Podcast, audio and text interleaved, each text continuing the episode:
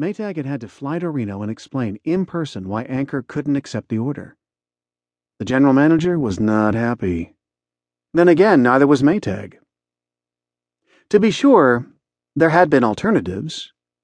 For one thing, Maytag could have hired an out of town brewery to do additional brewing for him.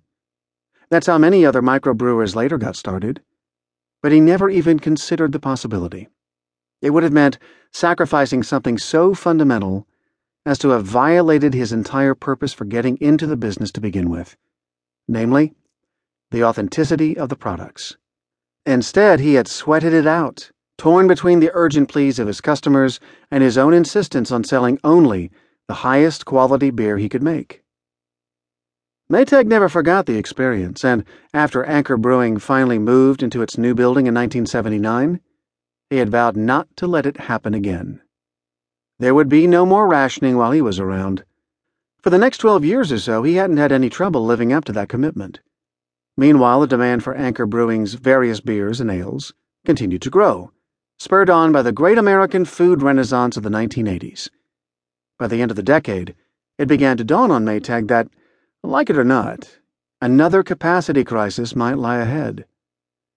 As a precaution, he bought land across the street thinking he might put up a building there for storage and packaging, creating more room in the brewery for beer making. Then in 1992, he started looking into the possibility of doing an initial public offering to raise the capital he would need to finance such an expansion. His idea was to do a so called direct public offering, wherein a company sells its stock directly to the public rather than going through an underwriter. A local man named Drew Field had done a few such deals and written a book on the subject.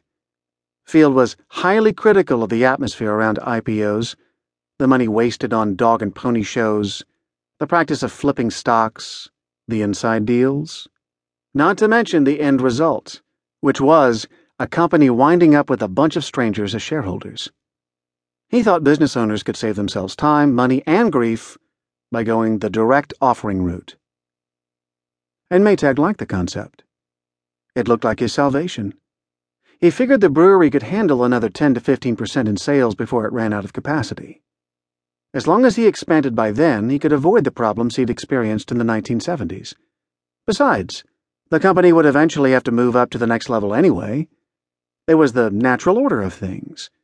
Every business has to grow or die, right? So he thought he might as well expand sooner rather than later. To finance the expansion, he would need outside capital. The direct public offering sounded to him like the best way to get it. Still, something about the plan bothered him, and as he talked to his employees, he began to have second thoughts. Maytag and his three top people spent hours trying to figure out the implications of going public. What would the new investors expect? How would their demands change the business? Why are we in business anyway? What do we enjoy doing? And what are our goals in life? They considered the various possible outcomes and realized they all had reservations. They weren't sure they wanted the company to get much bigger. They loved it as it was. They had no particular desire to take it to the moon, as Maytag put it.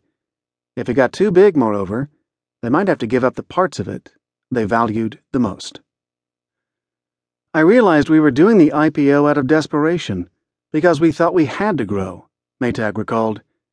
It occurred to me that you could have a small, prestigious, profitable business and it would be all right. Like a restaurant.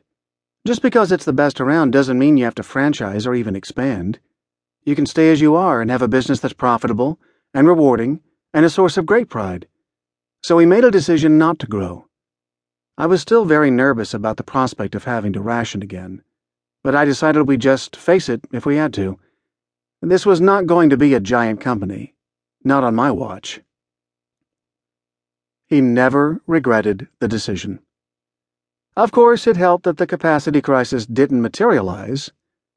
By the early 1990s, the revolution Anchor Brewing had ignited was sweeping the country, and scores of other microbreweries were springing up to meet the demand. Although Maytag sometimes chafed at competitors' tactics, overall he viewed the increased competition with relief. Rather than resist them, he helped fledgling rivals develop their own brewing.